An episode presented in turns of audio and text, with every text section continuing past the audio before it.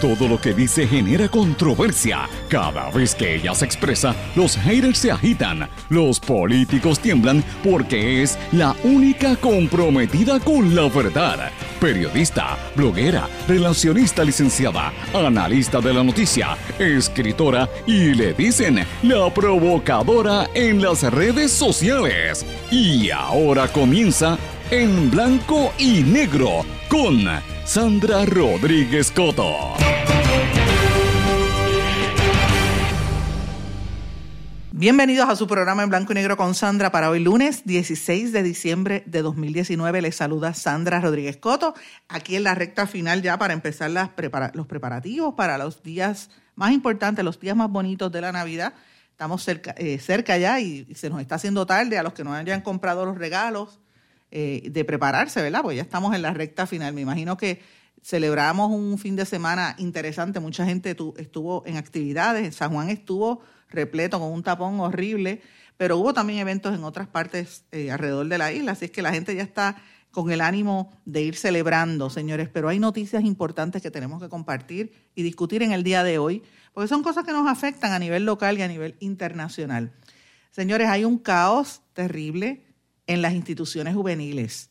Y esto uno lo ata a la política antiniños que se está desarrollando en esta administración desde que empezó y que se reafirma ahora en, estos días con las decisiones recientes, señores, pero la gente parece que sigue hablando del Miss Universe y de la política partidista, a pesar de que la seguridad en instituciones juveniles está en serios y graves problemas. Hay un informe de la Monitora Federal que reseña incidentes violentos, fugas y otras situaciones que las atribuye a la escasez de personal. Pero seguimos hablando del Miss Universe, seis reinas negras a nivel mundial y Puerto Rico, bien, gracias, vamos a hablar de eso. Hablamos también de la cultura como la salvación colectiva. Amigos, y apretó el paso en la política electoral. La alcaldesa de San Juan, Carmen Yulín Cruz, anunció una nueva alianza popular en su lanzamiento oficial como candidata a la gobernación por los populares. Y ayer también anunció su, su candidatura, la radicó Charlie Delgado, el alcalde de Isabela y llegó de una manera bien, bien agresiva, presentó unos puntos, pero llegó tirándole a Carmen Yulín. Vamos a hablar un poco en eso, en, detalle de eso. El PNP también tuvo actividades, señores. La delegación del PNP en el Senado quiere revalidar y el presidente Tomás Rivera Chats anunció que aspirará a un nuevo término acompañado de varios de sus legisladores. Eduardo O'Neill dice, no esperen que me comporte como un político el hijo del exalcalde de Guaynabo indicó, y cito, sé que por mi apellido ya comenzaron a desacreditarme. Parece que esa contienda va a estar bien interesante, la plantean como una de las más conflictivas para el PNP. Señores, una orden de captura contra el presidente de puesto de Bolivia, Evo Morales, podría ser emitida tan rápido como hoy o mañana, según expresó la mandataria interina del país, Janine Áñez. Wikileaks publicó nuevos documentos sobre el informe de la Organización para la Prohibición de Armas Químicas que denuncia un supuesto ataque químico en la ciudad siria de Duma en abril de 2018. Señores, estas y otras noticias las vamos a estar comentando hoy en blanco y negro con Sandra por todas las emisoras que se transmite este su programa comenzando la semana. Y este programa, como siempre decimos, se transmite a través de nueve distintas emisoras, sus plataformas digitales, sus servicios de streaming el 1530 AM en la región de Utuado, Adjuntas, Jayuya, Arecibo, 1470 AM en Orocovis, todo el centro de Puerto Rico, y el 106.3 FM también. X61, que es el 610 AM en Patillas, toda la zona sureste, y el 94.3 FM, que consolida Patillas, eh, Salinas, Yabucoa, toda esa región el 1480 WMDD, que está en Fajardo, toda la zona este y noreste de Puerto Rico, incluyendo Vieques y Culebra, así como las Islas Vírgenes.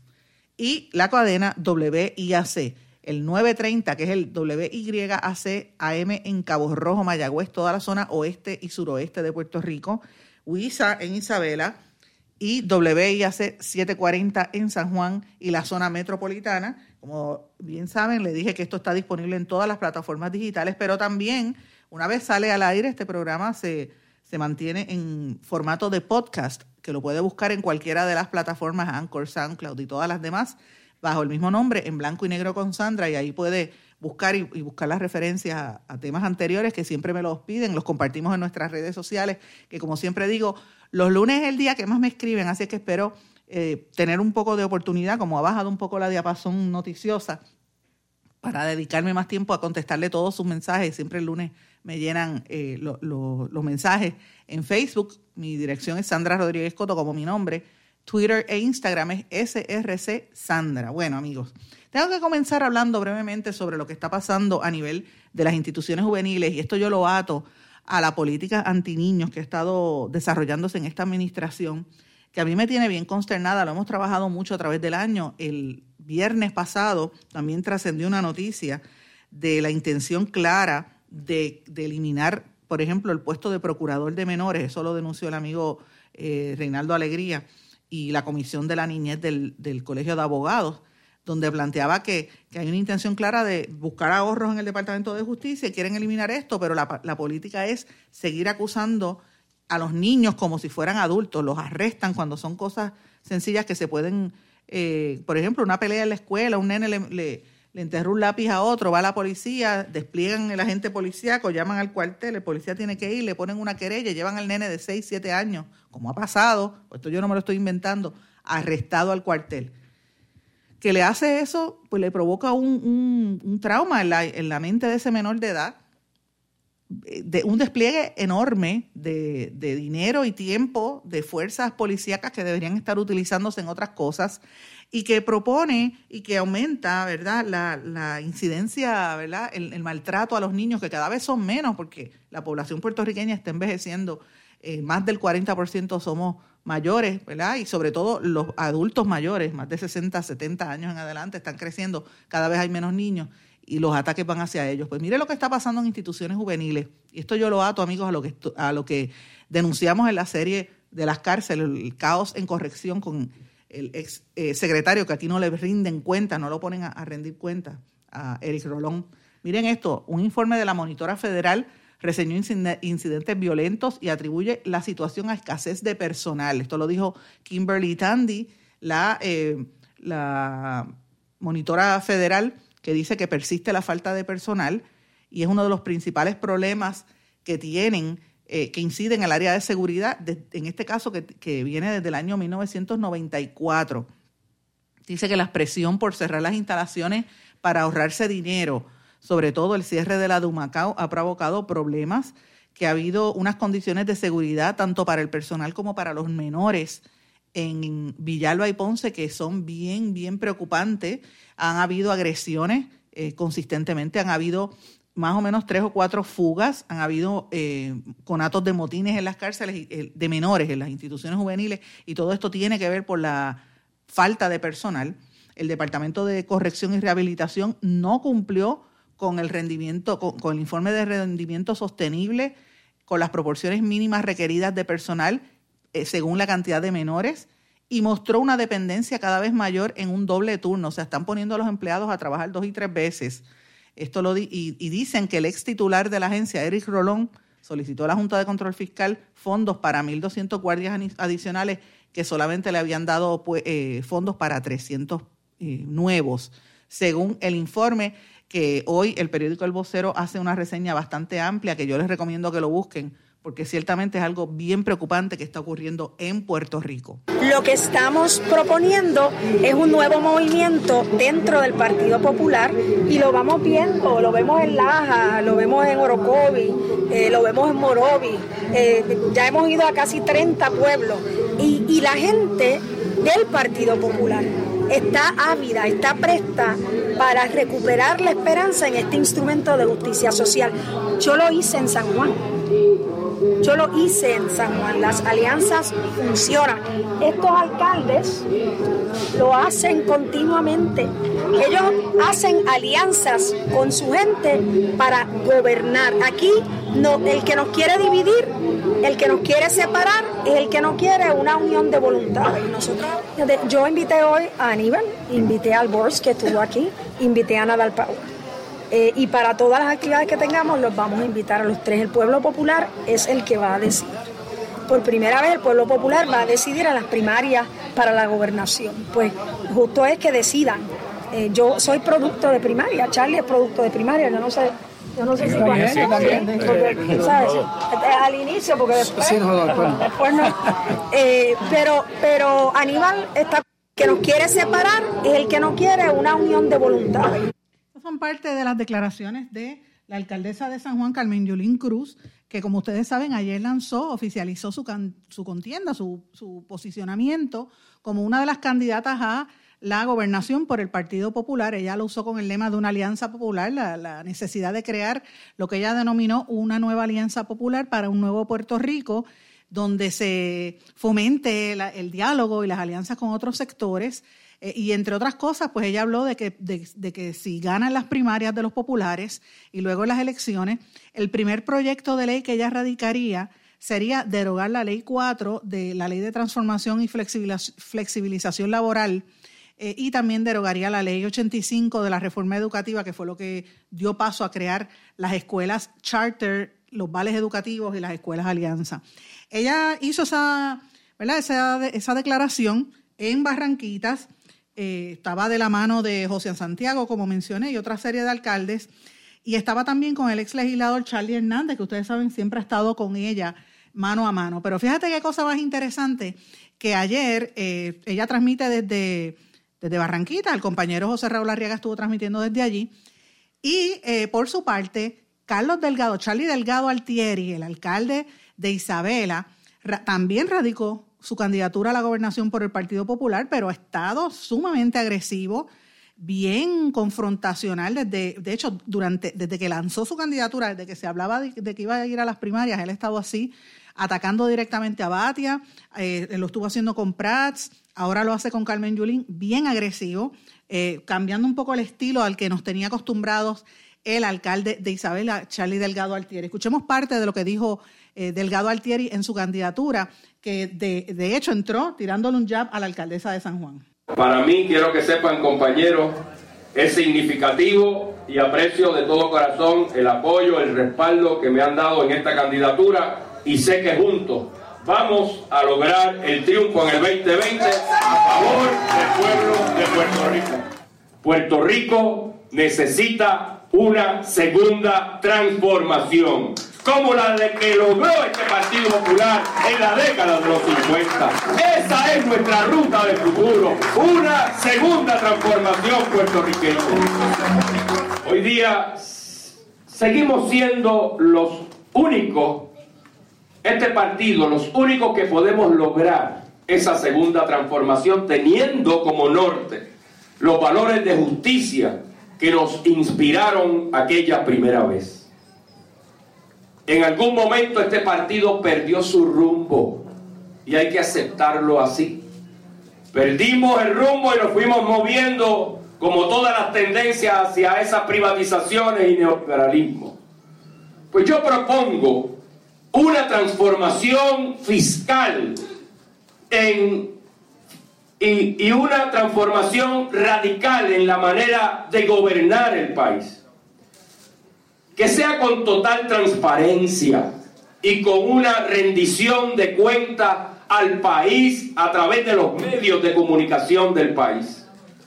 Esa segunda transformación tiene que garantizar una educación pública de avanzada con seguridad y justicia verdadera, con desarrollo económico y empleo estable para nuestros jóvenes, que tenga un retiro digno para los adultos mayores y una salud de calidad, descentralizando y delegando competencia a los municipios del país para llevar los servicios esenciales más cercanos a nuestra gente. Eso es parte de lo que dijo Charlie Delgado Altieri, pero es que el audio que yo quería es que escuchara, no lo tengo ahora mismo disponible, pero es cuando él le le lanza un jab directo a Carmen Yulín y le dice, la buena administración requiere estar presente.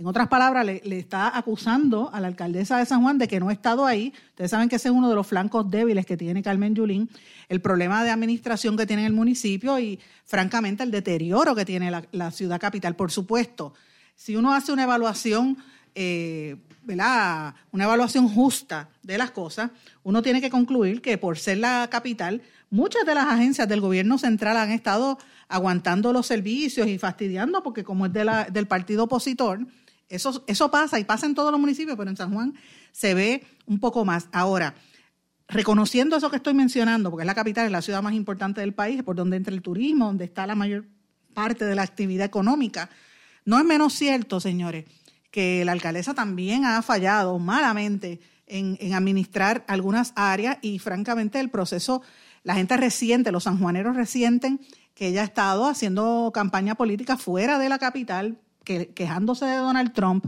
eh, criticando y viajando a los Estados Unidos, ahora supuestamente haciendo campaña por Bernie Sanders, y uno va por San Juan y San Juan de verdad da asco, las calles están rotas, no se, no se limpia adecuadamente. Algunas cosas están bonitas, como el Parque Muñoz Rivera, eh, Muñoz Marín, que ha habido una polémica por, por una fuente que dijeron que las hizo eh, Oscar López, que ella después lo negó. Pero ciertamente, en términos generales, la percepción es muy negativa. En el caso de Charlie Altieri, tengo que decir que estuvo en el anuncio acompañado por una serie de representantes. Estaba ahí eh, Aponte Dalmau, Javier Aponte Dalmau, estaba Ramón Luis Cruz, estaba el senador Cirilo Tirado, estaba Lisa García, que había sido presidenta de la Comisión Estatal de Elecciones, los alcaldes de Trujillo Alto, José Luis Cruz Cruz, el de Añasco, José Esteves, el de Vega Baja, Marcos Cruz, el de Yabucoa, Rafi Zurillo y la alcaldesa de Morovis, Carmen Maldonado. Eh, Altieri lleva 20 años como alcalde en Isabela, pero todavía, eh, y, me llamó la atención que este anuncio lo hizo en Piñones, en la corporación Piñones integra, en COPI, ayer lo hizo, eh, tratando de, añadir y, entrar a áreas donde, como todos saben, la alcaldesa de San Juan tiene una gran relación con la alcaldesa de Loíza. O sea, miren, miren cómo se juega la política. El lenguaje, el mensaje, perdón, de, de Carmen Yulín es la nueva alianza, pero el de Charlie Delgado es la segunda transformación. Veremos a ver cuál va a ser el mensaje y cómo va a reaccionar a todo esto Eduardo Batia, ¿verdad? Que es el otro candidato. Y yo me imagino que esta semana eh, Zaragoza va a tener que retirarse porque Zaragoza no se, no se le escucha en ninguna parte, no se sabe nada de él.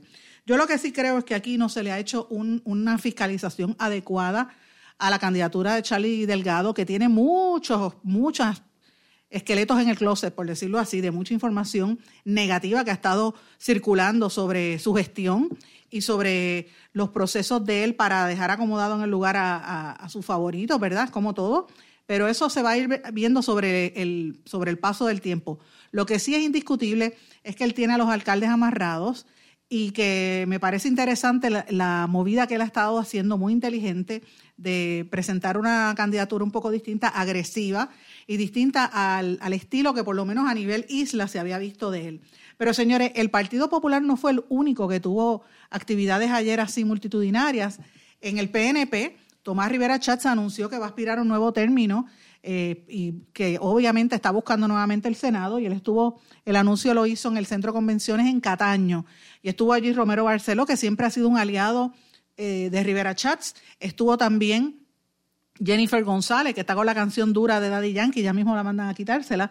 Eh, y entre otras cosas, pues Rivera Chats prometió, digo que ya mismo mandan a quitársela porque los, los reggaetoneros y los artistas no les gusta que usen la música de ellos, ¿verdad? Pero bueno, este, el PNP siempre utiliza la música y después los populares se han copiado de la música de artistas así conocidos, no, no, música propia.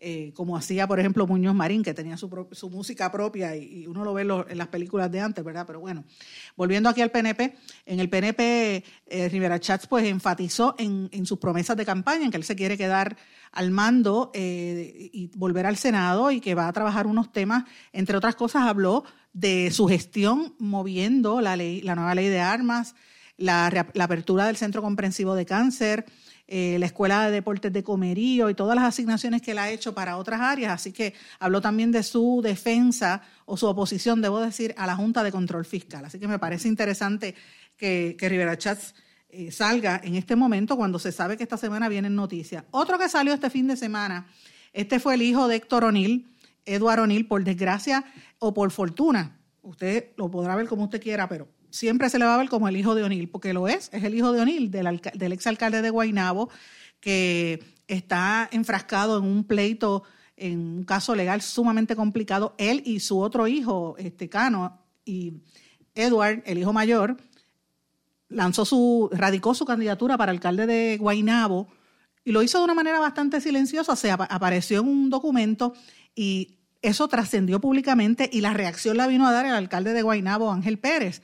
Reaccionó virulentamente, dijo que eso era un bochorno, que debería dar rendir cuentas y nadie había entrevistado al hijo de Héctor O'Neill hasta que hizo unas declaraciones diciendo no esperen que me comporte como un político y dijo sé que por mi apellido ya comenzaron a desacreditarme. Y dijo, él, él hizo unas expresiones diciendo que como que desde que radicó su candidatura lo han estado desacreditando, como han hecho, y, cito, esto es una cita directa, dice, sé que por mi apellido ya comenzaron a desacreditarme, como lo han hecho con toda la familia O'Neill, que es grande y diversa.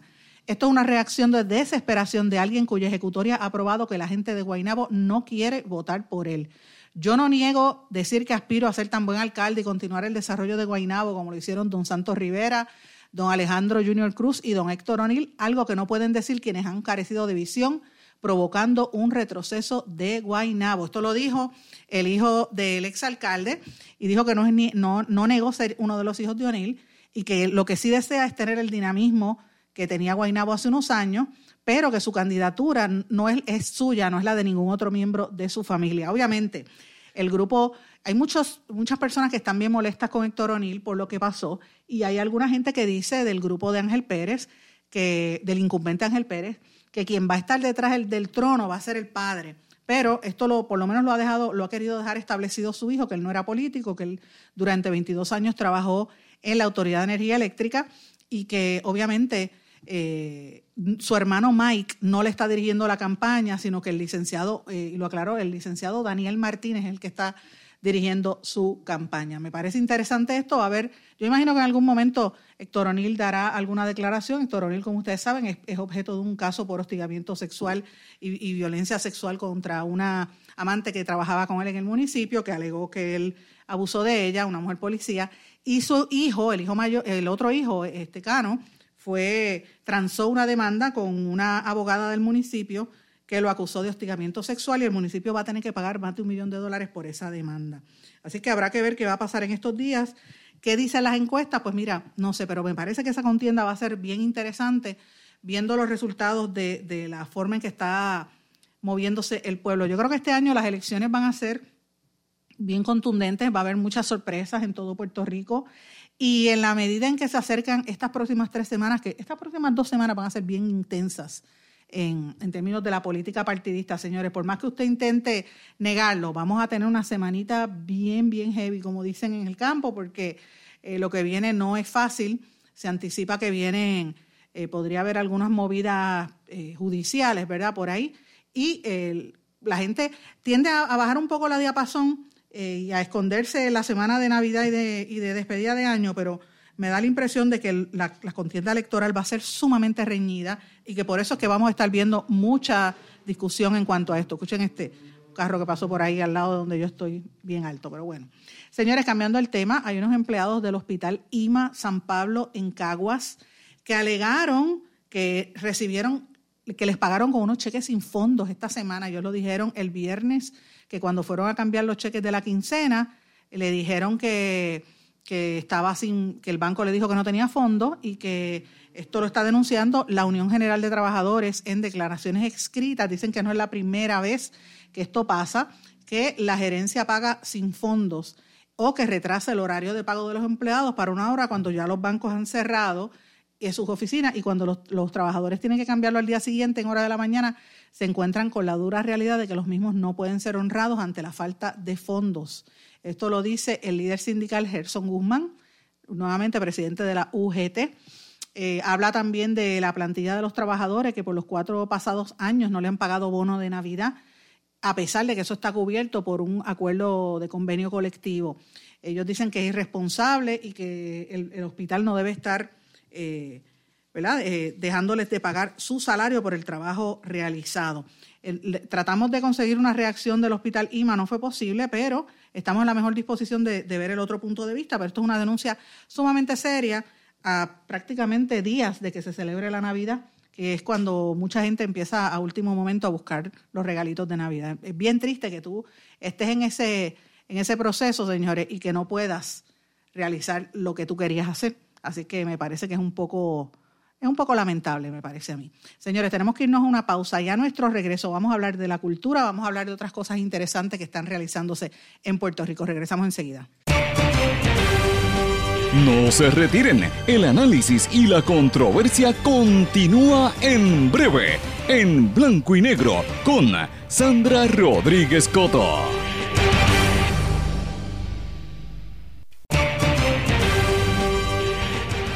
Ya regresamos con el programa de la verdad, en blanco y negro, con Sandra Rodríguez Coto. Regresamos en blanco y negro con Sandra. Bueno, amigos, voy a poner un audio del programa de comedia The Daily Show con Trevor Noah. Es un poco cínico, eh, escúchalo un poquito, como dice en inglés, bear with me, y vamos a después a analizar un poco lo que él está hablando. While British royalty is celebrating good news, America's royalty is celebrating a milestone of their own. Now to a first in the world of beauty pageants. Last night, North Carolina's Chesley Christ won the Miss USA title. For the first time ever, African American women now wear the crowns of the country's three biggest pageants Miss USA, Miss Teen USA, and Miss America. Yes! Three. Three black beauty queens. That's amazing.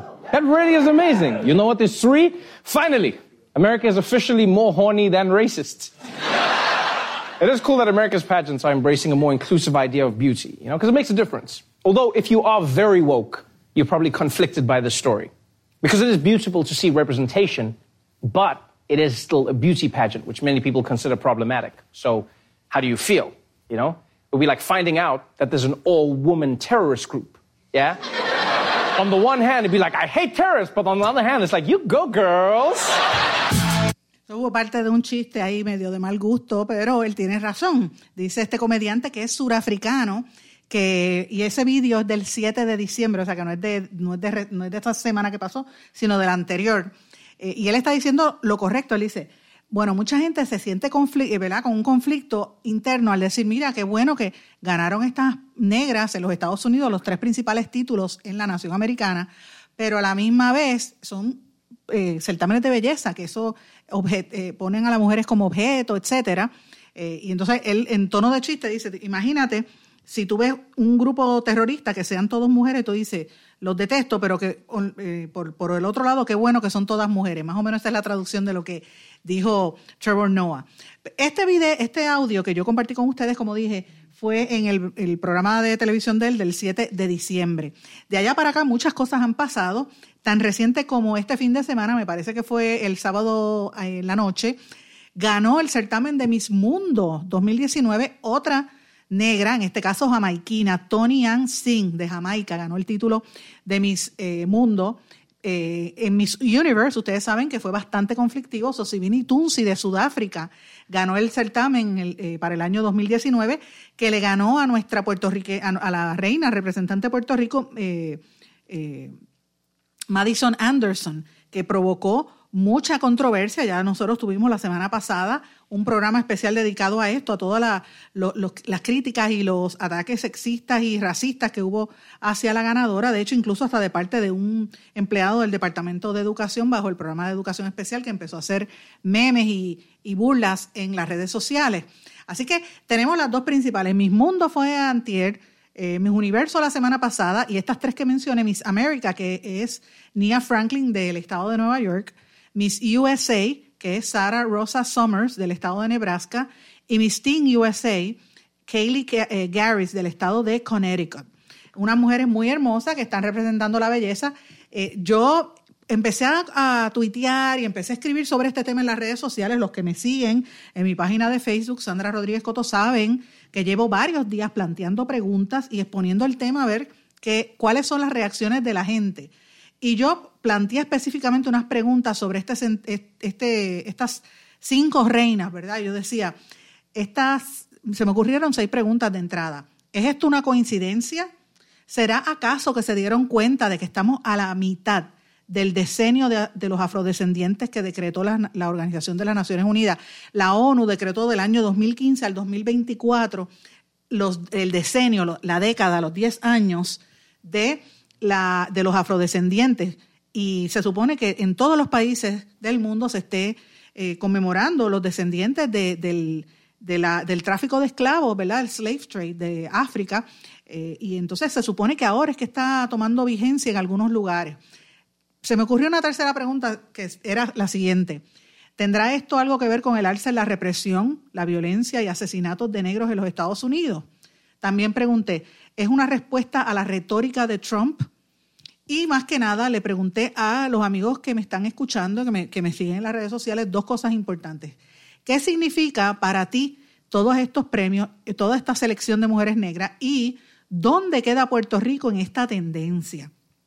Esas preguntas generaron una cantidad enorme de reacciones. Yo tengo que decirle que particularmente ese, ese vídeo llevaba ya más de, más de 16 mil eh, personas que habían sido, ¿verdad? Que alcanzaron, que habían sido rich por este vídeo. Mucha gente insultándome, mucha gente diciéndome 20 cosas. Los misiólogos se, se montaron en brote.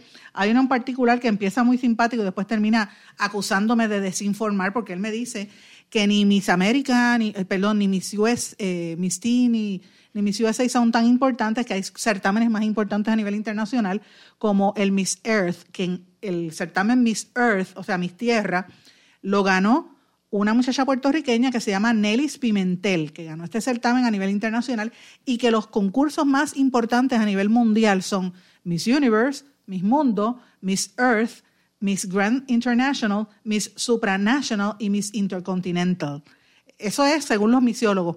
Mi contestación a Xavier Oquendo, que yo llevo años viendo esto y conociendo un montón de reinas de belleza a través de los años, es que evidentemente hay montones de, certámenes, como mis piel canela aquí, y hay este, mis, mis Puerto Rico Petit, por ejemplo, eh, que son certámenes, ciertamente la gente los conoce, pero no tienen una eh, una profundidad, por decirlo así, a nivel de mercadeo y a nivel de exposición mediática, por lo menos en Puerto Rico y en este hemisferio, como lo es Miss Universe y en segundo lugar como es Miss Mundo. Eh, yo planteo las ganadoras de Estados Unidos porque sencillamente es nuestra metrópoli y Estados Unidos pues todas eh, trabajan juntos y uno la va a ver en la prensa y es un tema que ahora mismo está siendo objeto de discusión a nivel de, de los medios de comunicación masiva. Mi pregunta es, ¿qué pasa en Puerto Rico? ¿Y dónde queda esto en la discusión? Yo he visto algunos colegas que han estado hablando del tema. Eh, Julio Rivera Saniel de Guapa Televisión tuvo la, amabilidad y como siempre el cariño que, nos tenemos mutuamente, que me envió un clip de un segmento que tuvo en el noticiero este fin de semana, que llevó a compañeras del colectivo ILEA, una reina de belleza que el año pasado todo el mundo pensó que iba a ganar Miss Carolina. Eh, y obviamente ni la escogieron porque y una mujer tan preciosa pero era negra ¿Dónde queda Puerto Rico en estos estándares de lo que debe ser belleza, verdad? Y esas son las preguntas que tenemos que ver. La muchacha que ganó de Puerto Rico el Miss Earth, Stephanie, eh, ella se llama, eh, perdóname, Nellis, eh, Nellis ¿cuál es el apellido de Nellis? Se me escapa el nombre ahora. Ay, Nellis Pimentel, Nellis Pimentel, pues le deseamos todo el mayor éxito del mundo. Ojalá que los medios de comunicación empiecen a, a entrevistarla, se consiga, porque yo he tratado de conseguirla desde ayer para acá y no la logré conseguir. Lo que sí llama la atención, amigos, es que de todas esas preguntas que yo hice y que quería contestar, eh, compartir con ustedes, a mí me sorprende la cantidad de comentarios fuera de lugar, las burlas. Eh, es una cosa que yo digo, Dios mío, y ahora viene por ahí el censo. Eh, si eso es así, nos espera un gran camino por educar. Hay mucho, mm, mucha, muchos prejuicios, mucho discrimen y más que nada muchas burlas todavía al día de hoy se siguen burlando de, las mujeres por ser negras. Y yo creo que estos son temas que se tienen que empezar a discutir porque nosotros tenemos herencia de diferentes partes del mundo. Nosotros los puertorriqueños tenemos herencia de los taínas, de los taínos, de los españoles y obviamente de los esclavos africanos que estuvieron aquí durante tantos siglos, así que eso es parte de nuestra cultura y hay que hablarlo. Así que me parece interesante y se lo dejo a ustedes ahí en el, en el tintero que me contesten esas preguntas y me, se puede conectar conmigo a través de Facebook, Sandra Rodríguez Coto, en Twitter o Instagram, SRC. Sandra, la pregunta es bien sencilla. ¿Dónde queda Puerto Rico en todo esto? ¿Qué significa para ti esto? ¿Y que, dónde queda Puerto Rico en esta tendencia? Esas son unas de las preguntas que quería plantearle a ustedes. Señores, y también quiero aprovecho para invitarlos a que lean la columna que publicamos en, como todos los domingos en Noticel. Ayer salió publicada nuestra columna, la titulamos Cultura, Paciencia y Fe. Y nos dejamos llevar por el, ¿verdad? Por la, por la frase de la película, de la obra eh, In the Heights, que como ustedes saben, la semana pasada estuvimos en la presentación del elenco que el Manuel Miranda y su padre están eh, anunciaron la semana pasada van a llevar a cabo esta obra en Puerto Rico en mayo del año que viene, con un elenco completamente local, puertorriqueños y, muy talentoso, muy variado. Y me parece importante que se hable de lo que es la cultura. Yo lo que trato de traer en, mi columna, y, y, también lo dejo para que ustedes lo reflexionen sobre esto, es que a dos semanas de que cierre el año 2019, que ha sido un año súper histórico para nosotros, si uno se pone a pensar bien, bien, bien, qué es lo que nos amarra, qué es lo que nos une a todos, miren, es la cultura es la cultura y el arte, es lo que nos está defendiendo nuestra identidad como puertorriqueños y puertorriqueñas, es lo que nos emociona, es lo que nos hace felices, es lo que nos hace sentir que valemos, que somos grandes ante todas las adversidades, porque nos quitan fondos, cierran escuelas, pero cuando uno ve a Madison llegando a primera finalista, la gente se emociona. Cuando uno ve al equipo de baloncesto de Puerto Rico o a cualquier atleta, uno ve a, las tenimesistas eh, ganando medallas de oro, bueno, uno se emociona, se le llena el pecho a uno, porque son parte de nuestras expresiones culturales como pueblo y nosotros tenemos esa identidad, que es lo que nos hace grandes, que es lo que nos diferencia. Y todos tenemos que defenderla, no importa la ideología, porque por desgracia, aquí siempre se ve cultura como si fuese, eh, se asocia con el tema eh, político. Y ciertamente, miren, todos los sectores, todos los pueblos defienden su identidad. Y yo creo que eso es lo que nos está haciendo fuertes a nosotros. Y si ustedes se fijan, esto que hizo Lin Manuel es la segunda, el segundo anuncio que hace el año, porque empezó con Hamilton, que lo trajo aquí a Puerto Rico. Y usted ve la gran cantidad de artistas puertorriqueños que van a Estados Unidos a presentarse. De hecho, yo estaba viendo que Víctor Alicea y Carmen Nidia Velázquez estaban en Texas presentando a Susay Epifanio. Usted tiene un Bad Bunny que viene aquí, eh, va a, repartir juguetes aquí ahora en diciembre, pero eh, se pasa en todo el mundo y es un, referente mundial, igual que René, Ricky Martin, que donde quiera que se para, eh, triunfa. Tommy Torres que viene para acá. O sea, se presentan aquí, viven allá, viajan por el mundo y donde quiera nos representan. Este fin de semana terminaron los 10 conciertos de Daddy Yankee en el Choli. Eh, Yolandita hizo un, tuvo una serie de, espectáculos y sigue, abriendo funciones, pero entonces tú ves un actor y amigo como Papo Vázquez, Ángel Vázquez, con el monólogo hecho en Puerto Rico, que lo ha llevado a decenas de ciudades en los Estados Unidos, vuelve a Puerto Rico a presentarse en el tablado de, de Paulette Bochan en, en. Así que traigo todo esto en un momento donde, por desgracia, la Junta de Control Fiscal y el gobierno del innombrable exgobernador y la actual incumbente, Wanda Vázquez, que se han puesto de acuerdo por seguir recortándole fondos. Y hay una intención de borrar del mapa a 44 instituciones culturales, el Coro de Niños de San Juan, Ballet de San Juan, la Fundación Nacional para la Cultura Popular, que hace un trabajo tan extraordinario, el Centro de Estudios Avanzados de Puerto Rico, la misma Universidad de Puerto Rico y el Instituto de Cultura, entre otros. Así que yo les recomiendo que miren esta columna, me dan su punto de vista, qué ustedes creen de esto. Y yo ciertamente digo que la columna aunque eh, en la columna que aunque que la cultura, aunque la maltratan y la vapulean, la subestiman. Fíjense que la Organización Mundial de la Salud recomendó esta semana que el arte y la cultura se, ¿verdad? se, incluyan para atender los problemas y las enfermedades de las sociedades en todo el mundo, porque se sabe que una persona que tiene un entorno artístico se cura más rápido. Y es así nuestra cultura, nos ayuda a resistir, con paciencia y con fe, como si fuera una madre, nos ayuda a definir lo que somos y nos ayuda a levantarnos. Y ahí es donde está nuestra fortaleza. Vamos a una pausa y regresamos enseguida. No se retiren, el análisis y la controversia continúa en breve, en blanco y negro, con Sandra Rodríguez Coto.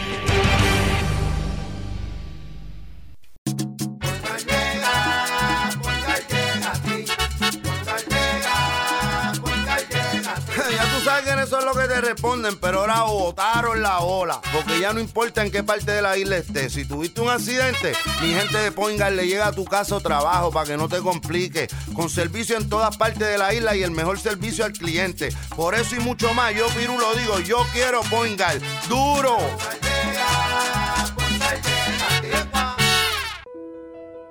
¿Sabemos cuántas personas murieron de verdad durante el huracán María? A usted lo escucharon en el momento de mayor desesperación. ¿Todavía siente aquellas noches a oscuras y de incertidumbre? ¿Qué pasó mientras los vientos azotaban y luego en aquellos días y semanas después cuando no había sistema de comunicaciones? Reviva cada minuto con una narrativa real sobre lo que pasó en la bitácora de una transmisión radial, catalogado como uno de los mejores libros del año 2018 por la crítica literaria. Es una lectura necesaria porque no podemos olvidar nuestra historia para que esta no se repita. Bitácora de una transmisión radial, disponible en las principales librerías a través de todo Puerto Rico y en la internet lo consigue en Amazon, en libros787.com y en travaliseditores.com, publicado por Travalis Editores. Quites el dolor de cabeza con sus obligaciones de contabilidad con los servicios que presta Villalba y Villalba Company. Directo, personal y con sensibilidad humana. Lo que se busca en un verdadero asesor de contabilidad para todo tipo de servicio de contabilidad, pago de IBU, pago de nómina, informes trimestrales y anuales y otros. Ofrecen servicio directo personalizado. Villalba y Villalba Company. Para orientaciones, su teléfono el 939-336-5774.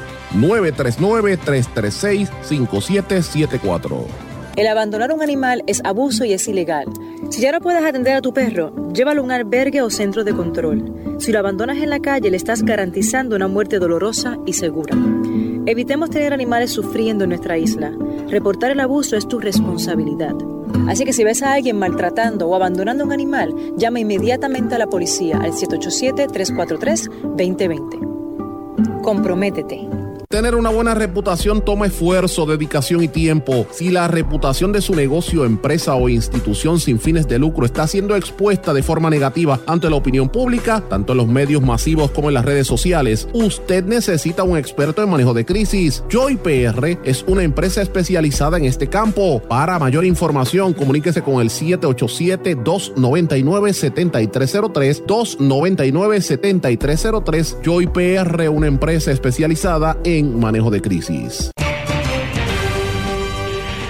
Y ya regresamos con el programa de la verdad en blanco y negro con Sandra Rodríguez Coto.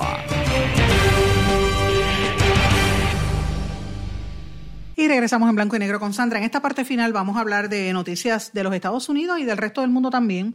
Y esta noticia a mí me llamó mucho la atención porque quiero ir trayendo este tema, mis amigos, porque el otro día estaba hablando con la directora de la biblioteca que queda en la Universidad del Este, del sistema Ana G. Méndez, eh, la Universidad del Este en Carolina, la biblioteca del ex gobernador Jesús Tepiñero. Y ella me estaba hablando que ellos están coordinando un foro interesantísimo que lo va a moderar el amigo José Delgado del Nuevo Día que es la primera vez que van a unir a todos los delegados de los territorios de los Estados Unidos ante el Congreso.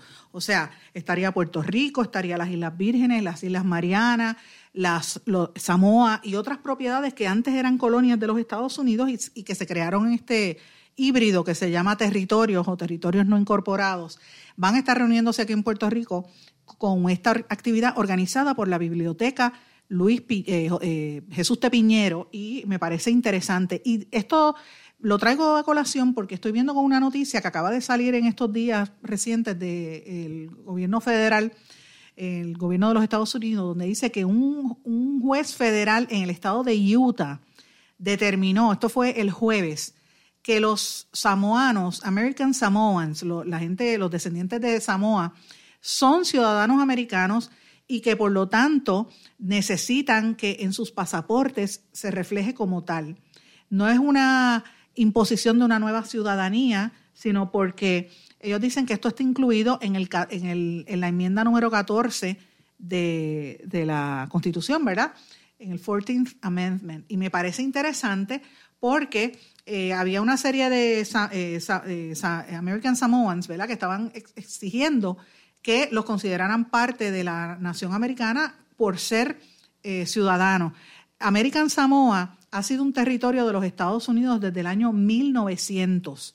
Eh, o sea, ellos, eh, Estados Unidos entró y, adquirió ese esas islas dos años después de haber invadido a Puerto Rico, que fue en el 1898, ustedes recordarán, y, esto fue parte de lo que generó, desencadenó la guerra hispanoamericana eh, los territorios de Cuba y de Puerto Rico, que ya tenían una especie de, como una especie de soberanía, ¿verdad?, de los españoles, de autonomía, debo decir. Lo cierto es que cuando se suscita la guerra hispanoamericana, que algunos dicen que eso después fue, fue fabricado, pero podemos hablar de eso más adelante, lo cierto es que pasan a ser parte de los Estados Unidos y los puertorriqueños, en este caso, pasamos a ser ciudadanos americanos a partir del año 1917, cuando nos hicieron ciudadanos americanos para entrar en la Primera Guerra Mundial porque necesitaban soldados. Pues con Samoa eh, sucedió algo parecido. American Samoa es un territorio de los, de los Estados Unidos desde el año 1900.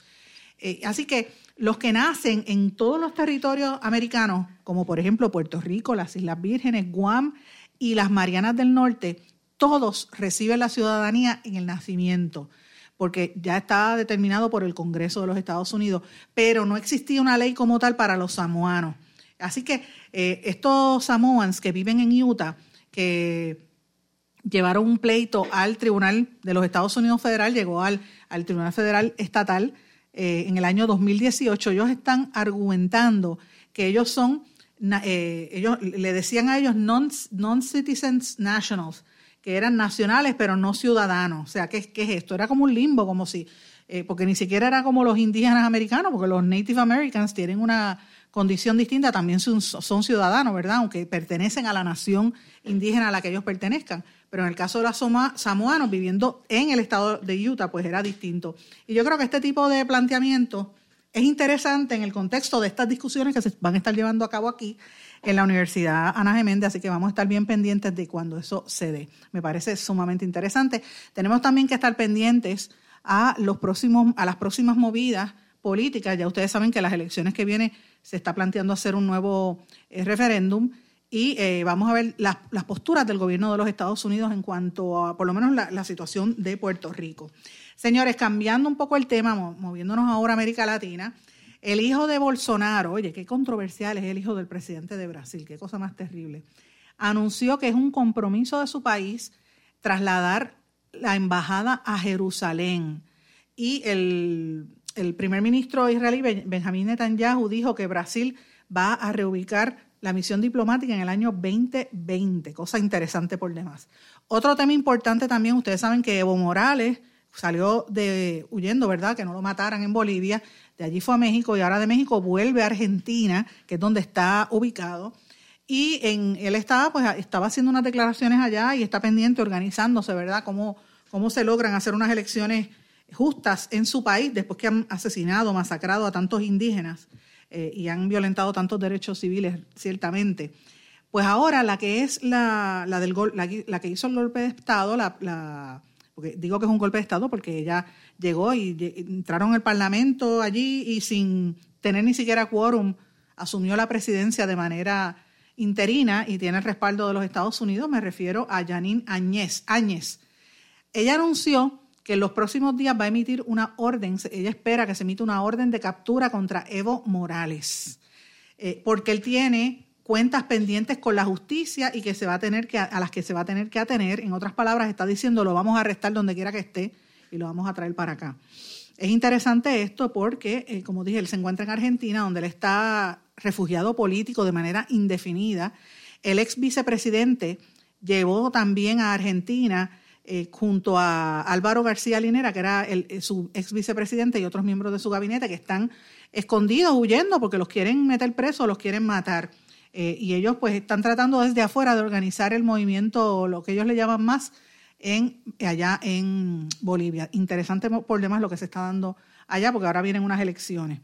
Otro tema importante que pasó este fin de semana y yo no vi discusión alguna ¿verdad? importante en los medios de comunicación local. Aquí todo el mundo le prestó más atención al, tema de las mises, como yo que le acabo de dar un segmento a esto, pero a mí me parece que esto es importante y por eso lo quiero mencionar y lo traigo para ver qué a ustedes les parece. Me dejan saber en, los comentarios, que siempre los lunes es el día que más me escriben en las redes sociales.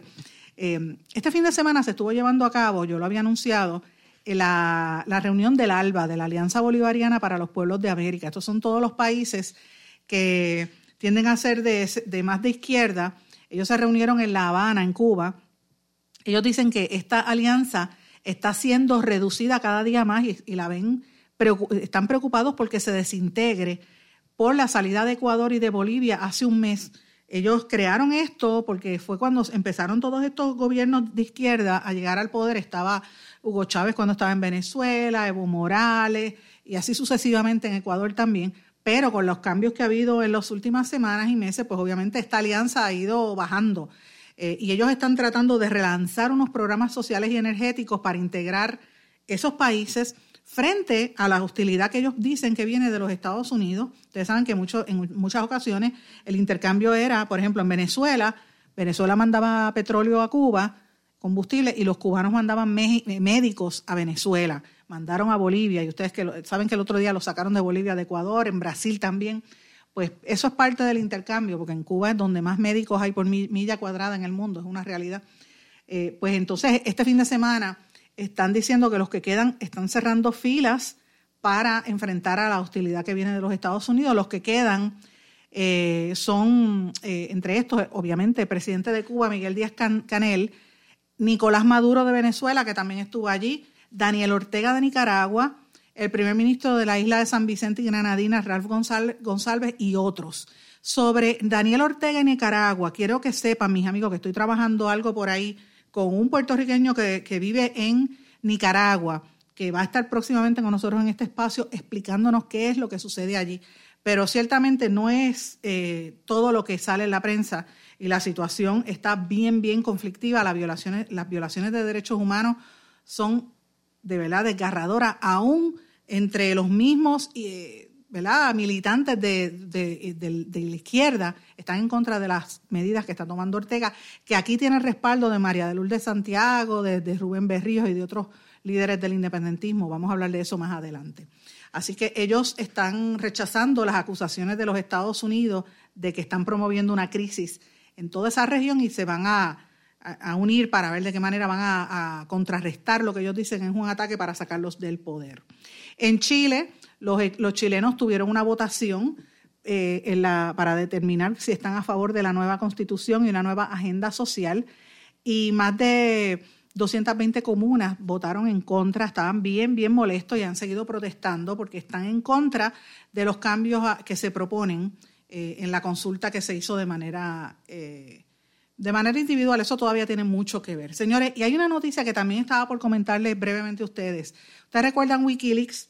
que Julian Assange está, dicen que se quiere, que, está a punto de, morir, está enfermo.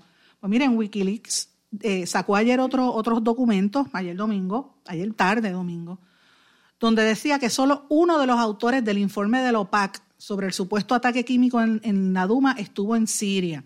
En otras palabras, Wikileaks publicó documentos sobre el informe de la Organización para la Prohibición de las Armas Químicas, la OPAC, que denuncia un supuesto ataque químico en la ciudad siria de Duma, en abril de 2018 y eh, lo que denuncia hace, eh, eh, lo que acaba de filtrar Wikileaks, apuntan a la tergiversación de información por parte de esta organización de Duma y sugirió que los, autores del reporte no trabajaban realmente, ¿verdad?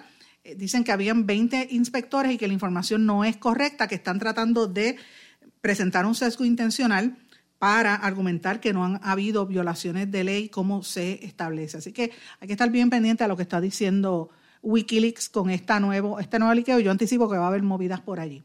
También en el día de ayer hubo, y hoy se, han repetido unas réplicas de un fuerte terremoto. Ayer fue magnitud 6.8 grados en Filipinas eh, y ya habían una serie de, personas muertas bien terrible y todavía se siguen eh, sintiendo réplicas en toda esa zona. El miedo era que hubiese un tsunami, pero hasta ahora, pues no, gracias a Dios, no ha habido. Y esto coincide con la cumbre climática que se está llevando a cabo o que terminó, eh, me parece que termina hoy en Madrid, y la llamada era a que aumente la, el, que sea, la gente que está a favor de, la, cumplir con el Acuerdo de París, que compromete a los países a evitar que la temperatura del planeta suba por encima del 1.5 grados. Ustedes saben que Estados Unidos se salió del Acuerdo de París Brasil está en las mismas y otros, por, eh, ¿verdad? otros países que tienen unos intereses eh, en contra del ambiente muy, muy serios. Y eso, pues, obviamente tiene a la gente sumamente preocupada porque son cosas que eh, prácticamente lo que nos exponen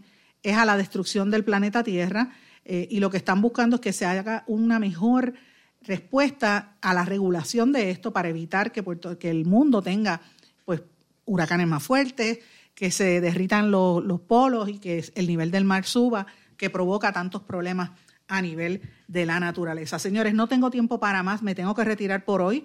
No sin antes desearles a todos que pasen muy buenas tardes y espero que me, se comuniquen conmigo a través de mis páginas de Facebook, Sandra Rodríguez Coto, o en Twitter e Instagram, SRC Sandra. Será hasta mañana, que pasen todos muy buenas tardes. ¿Se quedó con ganas de más? Busque a Sandra Rodríguez Coto en las redes sociales o acceda a en blanco y negro.blogspot.com porque a la hora de decir la verdad solo hay una persona en la cual se puede confiar. Sandra Rodríguez Coto en blanco y negro.